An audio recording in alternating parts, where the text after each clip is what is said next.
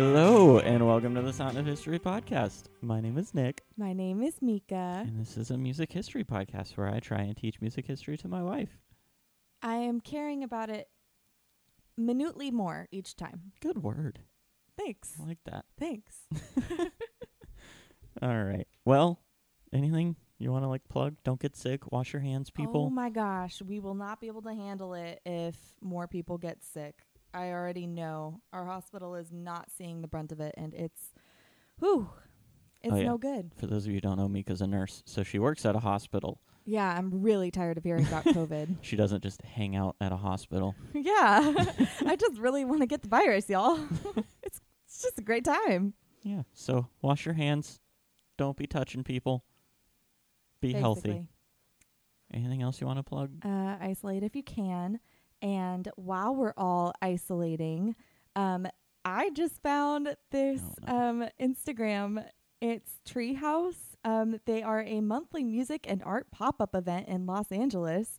And they started this thing called Quarantine Concert. And I love it. So I'm following them. I found it because um, Nick of Walk the Moon did like a little a little mini song and then he like tagged Griswolds and I like them both and so I just started digging in there and it's just I'm excited about this. I think it's cute. It's a lot of artists just doing little little songs on on the Instagrams.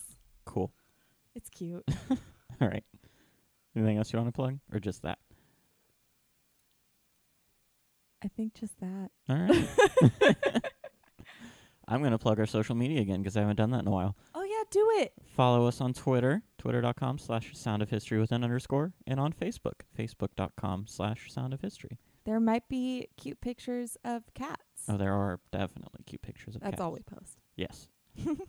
we did just hit 100 followers on Twitter, so that's Thanks, fun. guys. Yeah. I can't believe you all all like us and wanna wanna listen to the things that we say. That's crazy. yeah. So that's cool. So keep up with us there. We'll be sharing stuff with people, uh, sharing stuff that we like from other people mostly. Okay. Well, On to business. yeah, I think that's all taken care of. Yeah. So do you remember what we talked about last episode? I'm not even going to give you a hint. I'm just going to see if you actually can remember it. Oh man. If you can't even remember the topic, then we have some Hold on. serious issues. I can't remember whether or not we started with blues or jazz, but I think it was blues. We talked about the blues. Yes. We talked about the blues. Do you remember anything about it? Remember anything we talked about? I remember that it wasn't as sad and bluesy overall. Okay. Um Do you remember any of the people? no. Why do you, no, why do you always ask me that? I'm I'm not even looking for names here. I'm just looking for like Oh. little tidbits about anyone. um there were some women and they did great. It's true. I like Mamie, the women. Mamie Smith was one. Mo. Ma Rainey was Ma another Rainey. one. Dang it. Ma Mo. Me, Ma, Mo, Moo, Moo. Do you remember Leadbelly? 'Cause he had a fun story. Oh, buddy. And your good friend Blind Lemon Jefferson. Blind Lemon Jefferson and Baby Seals. Honestly, if I didn't remember any of the names from that episode, I will never remember names this whole time. Well, at the end of the last episode, you forgot Blind Lemon Jefferson's first name. You called him Lemon Jefferson. And you're like, I can't remember his first name, and it was just Blind. Wow, why am I uh, so dumb? You're not dumb. You just don't have a mind for names. I have a really bad memory. All right. Well, this week we're focusing in on one early blues musician who I Oh, you love this guy. Yes, I think his story is so fun, and I think you're going to enjoy this one. Okay, I'm cool. excited about it. He's one of the most legendary and influential people in blues, even though he like wasn't at the time. But since he has become that, and that'll make more sense at the end of the episode. I debated making this episode about W.C. Handy, since you know he's the guy who like discovered the blues and brought it to the wider world. But just honestly, his story isn't as fun, so I wanted to focus in on a more fun story. I also debated making it about Leadbelly, since Leadbelly's story is just wild. Really crazy. Yes. Y'all are going to want to listen to that last one if you didn't listen to it. but I don't think Leadbelly quite like encaptures what blues is. No, he's just psycho. Yeah, quite like Robert Johnson does, because Robert Johnson is who we're talking about this episode, and Mm. his story just like kind of is it's just encapsulates what the blues means and what it is. So he's sad but hopeful. Sort of, yeah. uh, if you talk to a lot of like the most famous rock and roll artists, particularly guitarists, and ask them uh, who their biggest influences were when they were first starting out on guitar, most of them probably would say Robert Johnson is in the top five somewhere. Uh, despite being so influential and talented, much of Robert Johnson's life is shrouded in myth and speculation. No one knows much solid fact about him, which makes him really difficult to research, but a lot of fun to like talk about. Some of the legends about his life, death, and performing are just like insane. Personally, I kind of first started hearing about Robert Johnson in some of the classes I took in college. I took, I think, like three or four music Mhm. history classes, and he was inevitably brought up in all of them. And every time I just like loved his story and loved hearing about it. So I'm very excited that I got to research it more and I get to tell you about it because it's great. I'm excited. In 1911, Robert Johnson was born in Hazlehurst, Mississippi, to a dirt poor family. His mother, Julia, had 10 children with her first husband, Charles, who was a sharecropper, before she had Robert when she was 40. There's going to be a lot of names thrown around right now, so try I'm and gonna get lost. I'm gonna get Okay. so lost. So, so far we have Julia, who's his mom. I got Julia because I'm thinking of the Colony House song. Then we have Charles, who is Julia's husband. I don't know what to. I don't know what to connect. It's okay, just to remember- Julia and Charles, married couple. Julia and Charles. And then we have Robert, who the episode is about. Robert. Before Robbie Robert w- Before Robert was born, Charles, the husband, the dad. yes, he had moved to Memphis due to like issues with someone else in Hazlehurst. No one really says what those issues were, but He just up and left Yeah. his family because he Yeah. was so pissed at some dude. yeah, or afraid of some dude that he That's pissed true. off. But regardless, he's in Memphis. So All right, Charles is so in he Memphis. fled for his life to Memphis. Is the story Yes. that we're going with? Might as well just make this whatever we want if that's basically the story of this guy's life. Sure. So at this time, I don't know if they're Charles and Julia are still married or not, but Julia had Robert with another guy named Noah Johnson. So not her husband. Well, I mean, yeah, her husband was in Memphis. That still doesn't if they're still married, that doesn't give you an excuse to have an affair. But whatever. Doesn't matter. We're not a morality podcast. so okay, so now there's a third person. We have Julia who's maybe married to Charles who's in Memphis, and then we have Noah Noah. who is the new guy who is Robert's father. Is that like a weird name for this time period? I don't know. I don't know about this time period. Noah. Okay. Anyway, Noah, not much is really known about him because he kind of split soon after he Oh. got Julia pregnant. Douche. So like every indication is that Robert really didn't know his dad when he was growing up. I'm up. gonna be the morality podcast for a second and just call out that douche. Yeah, that is kind of douchey. But he was a. All we know about him was that he was a plantation worker named Noah Johnson. That's all the information we have. Cool. While Robert was growing up, three different men would serve as surrogate fathers to him. Robert and his mother would live and work on several different plantations in the Mississippi Delta region before Robert was sent to live with Charles in Memphis at the age of three or four.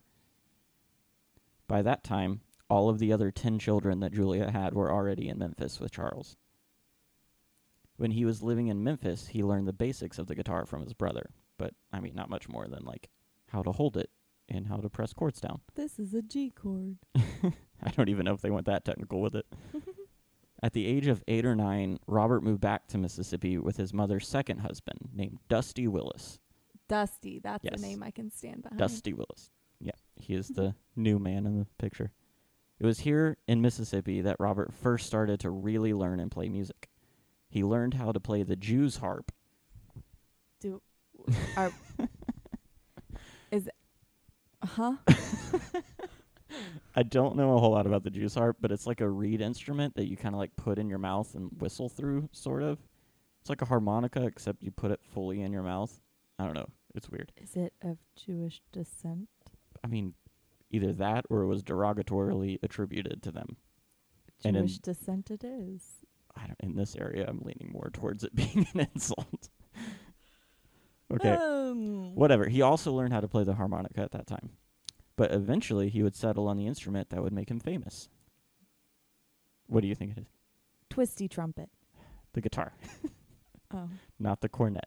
Well, I mean, he'd already learned the guitar, and so I was just really. going for a new one. He I- settled on it. okay, well, Still a good guess. Robert was far more interested in playing music than working in the fields, which meant that Uh, yeah, as you would be. yeah, but that meant that his stepfather didn't really like him all that much oh gosh. because playing music wasn't going to pay the bills or get the work done. In 1929, at the age of 19, Robert married 16-year-old Virginia Travis in Penton, Mississippi. The next year, Virginia and their child would die in childbirth. oh, It was apparently something that Robert never really recovered from.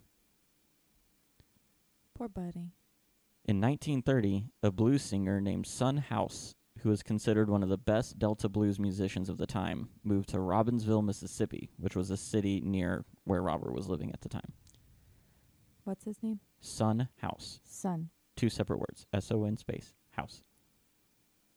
Neither of those are names. There's Dr. House. That's a name. He's fake. well, Son House is probably not his real name. It might be. I don't know. Um, Son House was a former preacher who, at when he was a preacher, hated secular music, but at the age of 25, he turned to the blues. We're gonna pause and we're gonna sit on that there for a second. He was a preacher before age 25, and Yes. probably because he was trying to like fit in and be like, "I'm Mr. Preacher holier than thou. All of you people are gonna listen to me. I just turned 18. I know stuff. Music is of the devil." Except for wait, wait, we talked about this in one of the episodes, and like Yes. piano, piano is no the, The organ, organ, yep. is okay. All music besides the organ is was- of the devil. It was W.C. Handy's dad. And then at 25, he's like, oh, man. I'm real tired of hating on people. Maybe Yeah. I should stop being a bastard. Oh, God. Or he just started really liking alcohol. Oh, good. Gosh, there's so many. Anyway, he turned to the blues at age 25. And he incorporated the emotion of his preaching into his music. So he then got mad and oh, overly excited about whatever Yeah, basically. through his music. His blues was known to be highly emotional and used a lot of slide guitar, which is also how Robert's music would come to be described in later years. Fun. Here is Son House playing a song called Death Letter Blues. It's about music. It's about how It you. is Wait, no, it's music about music. Say It's- hurry, hurry, music for gal. Jesus. Love is dead. I got a letter this I like how he plays. It's really say, fun to watch are it. you Very ringing influential. red? They say, hurry, hurry. Keep in mind this is a very old Son House, so this is a bit past his vocal prime. That's okay. You know, I I grabbed know up this my might be an accurate representation of what he sounded like at that time. I think he sounds pretty good. We've When heard some people who do not sound as good. She's laying on the cooling board. I grabbed up my suitcase. Anyway, that's Son House. It was here that Robbinsville, Miss- in Robbinsville, Mississippi, that Robert would hear professional blues played by a great musician for the first time, and it would change his life. Was it Son House? Yes, it's Son House. Okay. Robert would become obsessed with watching Son House perform, and Robert would try everything to play with Son House and his partner Willie Brown. Years later, Son House said about Robert during this period that, quote, he blew a harmonica and he was pretty good with that, but he wanted to play guitar. Unfortunately, during this time, Robert sucked at guitar. Robert would watch Son and Willie play and then borrow their guitars while they took a break, but when he played, Son House said, quote, such a racket you never heard. Get that guitar away from that boy, people would say. He's running people crazy with it. so just terrible at the instrument he loves to play. Poor dude. But Robert didn't give up. In 1931, he married a woman named Calletta Craft, who was like that. 15 years older than him and pretty rich. Nice. He they got married in Hazlehurst before he spent time traveling the Delta and working on his guitar playing. He would play juke joints, picnics, really anywhere that anyone would let him, which might not have been that many places considering he sucked at guitar. In 1932, pretty much exactly a year after he last played for Son House and Willie, Robert returned and played for them again. They were stunned. Son said about this performance, he was so good. When he finished, all our mouths were standing open. In one year, Robert turned turned from horrible to one of the best guitarists of all time. Was it a year or was it 10 years? It was one year. Did I say 10 years? I think you said 10. no, I'm sorry. I meant exactly one year later in 1932. Maybe I'm crazy, but that's way more impressive. I was like, all right, so he like tried for 10 years and then he got good at something. That's about how it goes. No, I meant one year. All right, he put a lot of time into that. Since this period of time is highly undocumented, and it's a period that Robert drastically implu- improved his playing beyond what people could understand, the most widespread Robert Johnson legend was born. Magic. Sort of. What'd you say? The most widespread Robert Johnson legend was born. It is said that Robert was passing through Rosedale, Mississippi after playing a show. He was walking down the highway with his guitar propped over his shoulder, looking for whiskey and women, as he often did. Dude. Robert was coming up to a crossroads on his way to a friend's house when a man sitting on a log at the crossroads says, You're late, Robert Johnson. The man then stood up and was tall, barrel chested, and black. And I mean like like pitch black, not like African American. Barrel chested is not good. That's a sign of like lung disease. I think you're going to figure out that that's the w- least of this guy's problems. Okay. The man then talks to Robert and says, You want to throw that guitar over there in that ditch and go on back up to Robinsonville and play the harp with Willie Brown and Son House because you just another guitar player like all the rest? Or you want to play that guitar like nobody ever played it before? Make a sound nobody ever heard before? You want to be the king of the Delta Blues and have all the whiskey and women you want? To which Robert Johnson replied, That's a lot of whiskey and women, devil man. He definitely wrote this as a promotion. He didn't write this. Someone else wrote this. he told this story. We're gonna As a promotion. We're gonna come up on how this story came about in a minute. So just wait. Um. So yeah, the guy was basically just like, "You want to just give up on guitar?" I'm following. I'm Okay. tracking. Mm, because the language is a little weird. So no, sure. I'm tracking. I'm I'm just laughing. Like that's why it's very. Yeah, but then things get a little very dramatic. things get a little bit weirder. oh goodness. Because at that point, there's a dog who's sitting in the ditch and he's howling. And it's making this like wild, haunting sound, like this crazy sound. And Robert Johnson says, That dog gone mad. The other man replies, That hound belonged to me. He ain't mad, he's got the blues. I got his soul in my hand. What? Then the dog sounds get so louder and more intense. It electrifies Robert and drowns out everything else. It enraptures him and makes him feel things he's never felt before. The man says, The dog ain't for sale, Robert Johnson, but the sound can be yours. That's the sound of the Delta Blues. I'm sorry. I don't believe that this isn't just like some commercial like that's gonna be played on the radio or something. I know that that's not a thing yet, but that's 100% what this sounds like. Robert Johnson replies, I got to have that sound, devil man. The sound is mine. Where do I sign? You're not giving this nearly enough inflection. I need sorry. you to read that again. This is dramatic AF, and you are going to perform. Take two. I'm go. not a voice actor. Do it. I got to have that sound, devil man. That sound is mine. Where do I sign?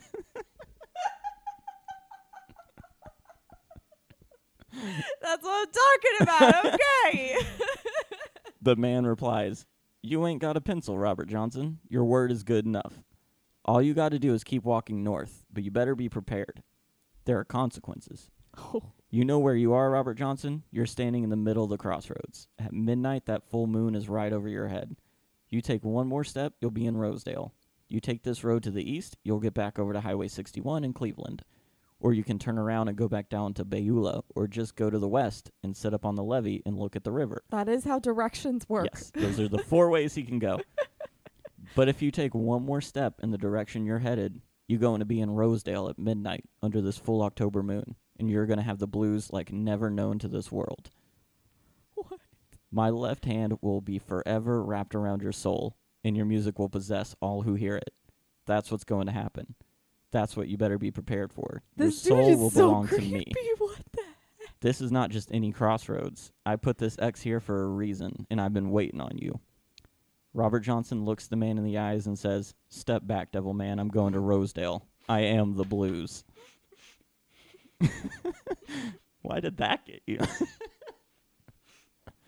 Because I'm just picturing this in my head, and the more that you're talking as this like devil man, I'm like, wow, he like actually is like the devil. Like, what is happening right now? And then Robert's just like, step back, like I you're like I am the blues. Like he's just standing up to this psychopath. Let's like I just can't with this. It's just so dramatic. the man steps aside and says, Go on, Robert Johnson, you the king of the Delta Blues. Go on home to Rosedale. And when you get on up in town, you get you a plate of hot tamales because you going to be needing something on your stomach where you're headed. What I don't that I don't understand that line either. That one got me a little bit. I was like, what? What? Is that a threat? What is happening? So that is the story, according to a blues singer, Henry Goodman, who, according to another legend, received that story in a vision when he was in Rosedale. Okay. The more simplified legend that people circulated at the time, but particularly after his death, is that Robert Johnson sold his soul to the devil at a crossroads to be the greatest guitar player of all time. I've heard that. Yeah, I figured you'd heard some variation of that. What the actual crap? So yeah, that devil man was literally the devil uh, in the story. Like he was supposed to be the devil. This is 1000% a promotional thing. I mean, Robert was I think dead af- by the time that vision came out. Uh, th- I don't care. His music was still going to make money. Yeah, This I is mean, 1000% a promotion. it was it's been debated on whether or not Robert Johnson ever actually even knew that the legend existed, or if he like because like by all indication he never, well, he never directly stated it was true. Some of the names of his songs he might have implied to it. it was. Oh my gosh. But like he never like I tried really hard to figure out when this legend started circulating, whether or not it was after he died or before. And I think it was a little bit before, but mostly it kind of like sprung up more after because people like heard his recording were like, "This guy's too dang good. I've learned this in a year." But anyway, the simpler, the simplified version of the legend is that Robert Johnson sold his soul to the devil at a crossroads. In exchange for his musical talent, Robert would die in eight years. oh, That was the story. The Henry Goodman elaboration came later, but it bore the hallmarks of the legend that everyone knew. Robert Johnson met the devil at a crossroads in Mississippi, where he made the bargain to be the best guitar player and the best Delta blues player in exchange for his soul. At He's the time, the little mermaid of the blues. sure. That's th- that's the Okay. story that you just told me. At that time, most people believed the story because Of of, how good did. he was. And it's also like the basis for a lot of things. Like there's a supernatural episode where they're dealing with a crossroads. There's mm-hmm. the devil went down There's to a Georgia. supernatural song or show, Show, about yeah. everything. the song "The Devil Went Down to Georgia" is like loosely based on this. It was Massachusetts. What? I thought this happened in Massachusetts, Mississippi, Mississippi. drastically different. You know what? No, it's not. Massachusetts is northeast. This is south. Listen, Those are I'm drastically not different good places. at geography and I'm not good at names. Anyway, the more believable but way less fun story is that Robert got so good because he started to take lessons from a guy named Ike Zimmerman, who was a blues musician from Arkansas. Johnson lived with him for about like a year and played with him all the time. so that that timeline correlates. Yeah. I'm just gonna point that out there. The two would play together while sitting on tombstones in a cemetery, which may have played into the whole sold his soul to the devil thing. Uh, they came up with this right then. I promise you. And then he just sat on it. And then like really when he was think he about to die, he's like. "Hey, hey, kid, you want to hear a story?" And then just went on this like See, ghost like, story. I'm, I'm telling you, The story is that Ike played in graveyards all the time because he lived in a small house and didn't want to wake his family up. And he had to play when they were asleep because he worked during the day. So mm. I think the legend just sprang up about Ike being like connected to the devil because he did that. And then he sounds like a very wholesome and then it just kind of spread to Robert. But anyway, also Robert was financially supported during this time by his older wife, Corletta, and he was being exposed to a wide variety of different playing styles that suited him more because he was traveling around and listening to other people. So he wasn't just trying to like copy Son House. He could like learn other styles that were more suited to how he wanted to play. Ike Zimmerman though also has his fair share of legend. So just saying that Robert time period. so just saying that Robert learned from him isn't really enough to drive off the devil rumors. Since Ike had a habit of playing in graveyards, he was also thought to have sold his soul to the devil. Ike never recorded any music, but he was well known for playing and teaching in the region. In 1950, he gave up playing the blues and became a Pentecostal minister. so he took the opposite track There Son House are did. two different. There are two different professions here in this time period. You can choose one Yes. minister or musician. According to Ike's family, at least three of Robert's songs were actually written by Ike, even though he isn't given the credit for them. Here is one of Robert's songs called Ramblin' on My Mind that might have been written by Ike Zimmerman. that sounds like me. That's a very creepy drawing. Yeah, Wow, I wonder why. Yeah, it's supposed to be Robert Johnson. He definitely looks like a man who sold his soul to the devil. I mean, at least in that picture. I got rambling. I This is rambling fantastic. on my mind. Hate to leave my baby, but you treat me I so love it. unkind. Yep, so that's apparently written by Ike Zimmerman, if his Thanks, family is to be believed. But that was performed by Robert Johnson. After the legends about the pact with the devil were common knowledge, Zimmerman was interviewed and asked about it. His ambiguous answers were taken as confirmation that it was true. He, n- Obviously. he never outright denied it, even after being straight up asked about it. oh my gosh. I think that was after Robert Johnson's death, though, like way after, probably in I the mean, he 50s. died in eight years. Mhm. A lot, a lot of Robert's songs don't really help his case. Some of the titles are "Crossroads Blues," "Hellhound on My Trail," and "Me and the Devil Blues." Oh my god. Here are some of the lyrics of "Me and the Devil Blues." I'm so excited. Please do it so dramatic. Me and the devil, ooh. Is that good? Is that dramatic? More. Was walking side by side. I'm going to beat my woman until she's until I get satisfied. okay. Love that. Yep. Here's that song. N- I don't want to hear that song. Well, it's about him being possessed, so it's not how he would normally act. That's actually Robert Johnson. Still looks kind of creepy, right? Early this morning, I just I think that he's a woman beater now.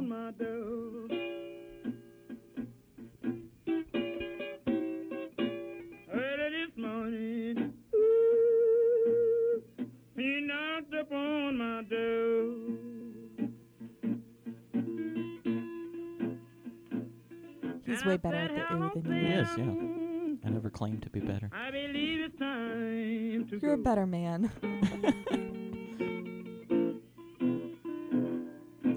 Honestly, he might not have written the song. He might have just picked it up from someone else. kind of his mo. He's Yeah. like the bad boy. Robert continued to travel the Delta as well as venturing up north, and he eventually like played in places like Chicago, Detroit, St. Louis, and New York. Massachusetts. Stories say that during each of his performances, Robert would choose one woman in the crowd and basically sing every single song to her Dear directly. God. Yeah, which was dangerous to do when husbands were more than happy to fight over stuff like that Oh at the oh time. At the time. I don't think anyone's gonna like try and fight a musician now for doing that. I mean, maybe in I I the South. I think maybe they would. I don't know. Robert primarily traveled and played with I a guy. definitely know one person that would. Robert primarily played, traveled and played with a guy named Johnny Shines, who was a blues guitarist from Memphis. They traveled together from like 1935 until 1937. Johnny said that despite traveling the dusty and underdeveloped Delta, Robert was always neat and tidy. Johnny also said that Robert would play whatever songs his audience wanted to hear, whatever would make him money, which included songs from people like Bing Crosby. That's nice. Yeah, he didn't just stick to the blues standards. He would sing and play basically whatever people wanted. Cover songs. Shines described Robert's peculiar behavior. Quote, Robert was a very friendly person, even though he was sulky at times, you know. And I hung around Robert for quite a while. One evening, he disappeared. He was kind of a peculiar fellow. Robert be standing up playing someplace, playing like nobody's business. At about that time, it was a hustle with him as well as a pleasure, and money'd be coming from all directions. But Robert just pick up and walk off and leave you standing there playing, and you wouldn't see Robert no more maybe in two or three weeks. So Robert and I we began journeying off. I was just matter of fact tagging along. So in the middle of performance, you just get up and leave And this guy followed him. for a little bit. I mean, he's Robert Johnson. Yeah, you don't want to follow him too closely. You're going to end up with the devil. Robert's second wife died sometime in his mid twenties. We don't really know for sure. Holy cow. These Yeah. ladies just be dropping. Well, I mean, she was 15 years older than him, but still, it's kind of That's still 35, 40. Probably 40-ish, yeah. That's still Yep. real early. In 1935, Robert went to Jackson, Mississippi to, we- to meet with H.C. Speir. Say that again. H.C. Speir. Speir was a record store owner and essentially a scout for the biggest record companies of the day, like Paramount, Columbia, OKeh, and Victor. Paramount was Yeah. and Columbia were both things at this point. Yeah, What year is early this? record companies. Uh, 1935. Wow. Yeah. Speir would use a recorder he had in his store to make demo recordings to send to the labels. Word spread amongst the blues musicians that Speir could help you record if you passed the audition. Speir was pretty much the primary reason we know about most of the top Mississippi Delta singers. Thanks, Speir. Without him, many of those musicians and much of that music wouldn't have been recorded at all, including Robert Johnson. He had a recorder in the area that this music was being created and played. He had connections to the record companies, so the top talent would show up at his door and ask to record. He was kind of like an antenna blasting the sound of the rural and scattered region out into the world, which is pretty cool. I'm glad we had him so that we know Yeah. about a lot of this music. It's pretty important. By 1936, thanks to Speir's demos, Robert was in San Antonio to record for the first time. He recorded about 29 songs in three days, was paid roughly $100, and was back on a train to Mississippi before the end of the week. Wow. Sales weren't the best, but they were good enough for Robert to be brought back to record more. So he recorded some additional songs in Dallas before touring Texas with Johnny Shines. They played the same type of shows they always played parties, dances, juke joints before heading back to Mississippi. Details about this period of his life are a little bit sketchy.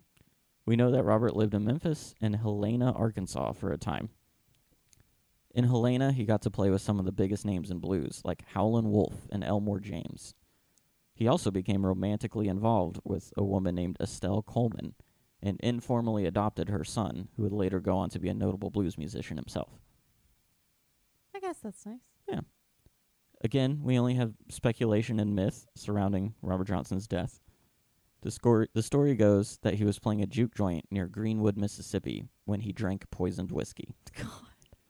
Apparently, he was having an affair with the wife of the store's owner, who then had him killed. Oh my god. I 1000% believe that.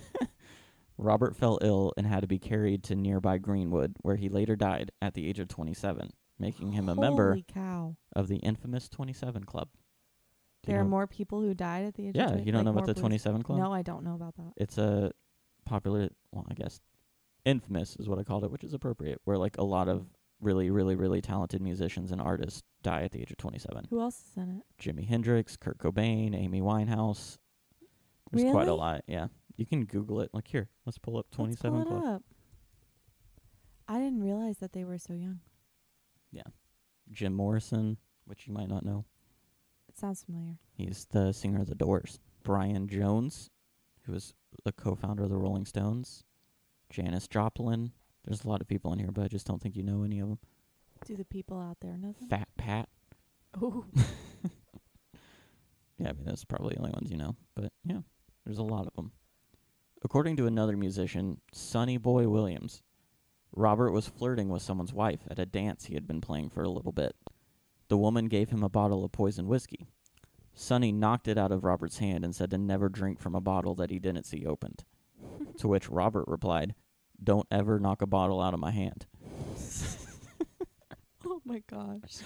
Soon after, he was offered another poison bottle and accepted it. What, they had two poison bottles of Uh, apparently. whiskey? I don't think that story is accurate. I think that's just Sonny Boy Williams trying to like I Insert tried himself, to yeah. save he's just trying to like Robert Johnson. Trying I'm to the s- hero, and he didn't listen to me. yeah, he's trying to steal a little bit of Robert Johnson's clout.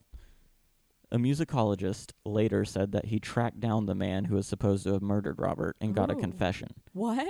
but he wouldn't reveal the man's name. So that story might be just That completely sounds bogus. BS. Yeah.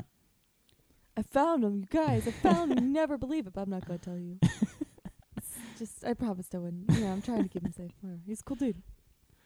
Recently, research has started to come out that it might not have been poison whiskey at all.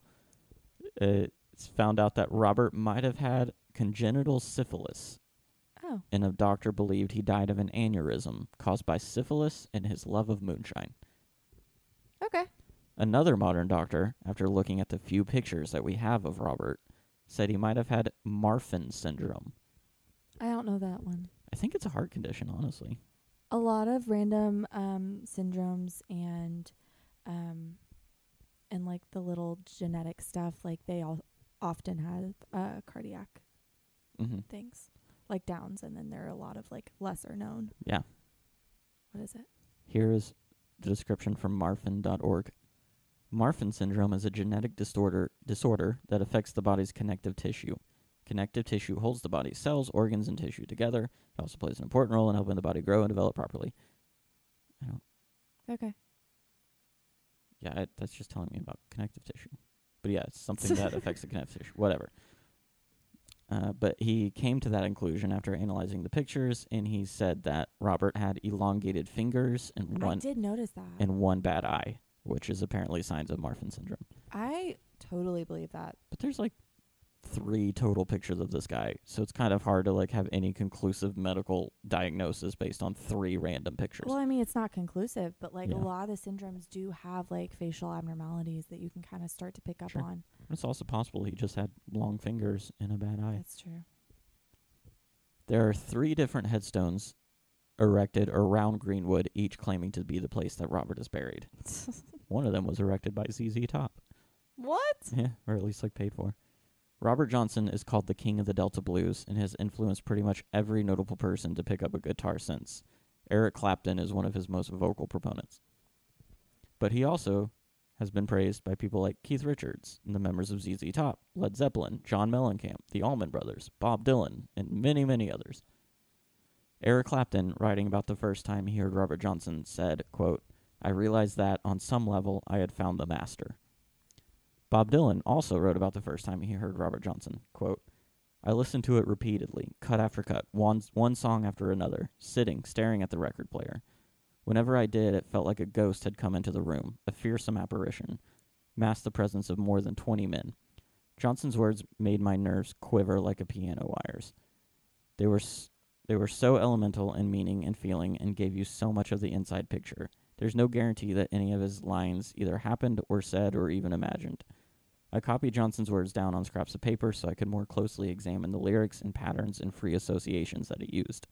The sparkling allegories, big truths wrapped in the hard shell of nonsensical abstraction. Themes that flew through the air with the greatest of ease. I didn't have any of these dreams or thoughts, but I was going to acquire them. I thought about Robert Johnson a lot, wondered who his audience could have been. It's hard to imagine sharecroppers and plantation field hands at hop joints relating songs like these. You have to wonder if Johnson was playing for an audience that only he could see, one off in the future. He really loves Yeah. Robert Johnson. He apparently said, I didn't write this down, so I'm probably going to butcher it, but he said that, like, there are hundreds of lines in his songs that he owes directly to Robert Johnson. So Bob Dylan was a huge fan of Robert Johnson. It's that devil music, like it enraptures the soul of everyone who listens to it.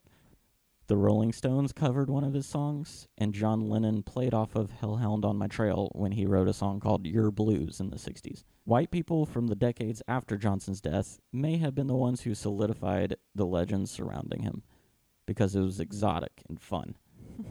His music sparked a revival in Delta blues and led to these people creating stories around the music that had nothing to do with the actual musicians themselves, but it's kind of just what they wanted to be true. So they just ran with the stories. The original fan fiction. I guess, yeah. But I mean, this, the legends were also happening during his life, so they just kind of like solidified it, made it more real. Johnson's guitar playing was advanced for his time. When most blues musicians were playing rudimentary chords and progressions, Robert used his guitar to play rhythm, bass, and slide simultaneously really cool. while singing. He is also credited with inventing a thing called the boogie woogie bass line, which was like used really heavily in rock and roll. I like I read a little bit description of it. and It's just something like it induces a swagger or something. So like not, it's hard to define. it makes you boogie. yes, basically. Those two recording sessions in 1936 and 1937, under horrible conditions with bad output, were the only things he ever recorded. But even those poor quality recordings were enough for him to influence an entire generation of massively successful musicians. it's pretty cool. During his lifetime, he had little to no success. He, like, basically played the equivalent of dive bars for his whole career. If you ask blues fans five years after his death what they thought about him, their response would probably be Robert who? In 1961, Delta Records released a collection of his recordings which introduced him to many new people. That's where his influence really took off, but primarily in like rock and roll circles, not in the blues circles. It's just kind of amazing to think that this guy lived and worked in basically complete obscurity. But if he were to come back to life and put on a show, the list of people who would be in the audience would be mind boggling. Everyone from Mick Jagger to Paul McCartney to Keith Richards to Bob Dylan to Jack White, almost like everyone in rock would show up. It's kind of crazy to think about that. The boogie woogie. the boogie woogie bass line. I'm going to leave you with one last song called The Crossroads Blues, I went to the appropriately.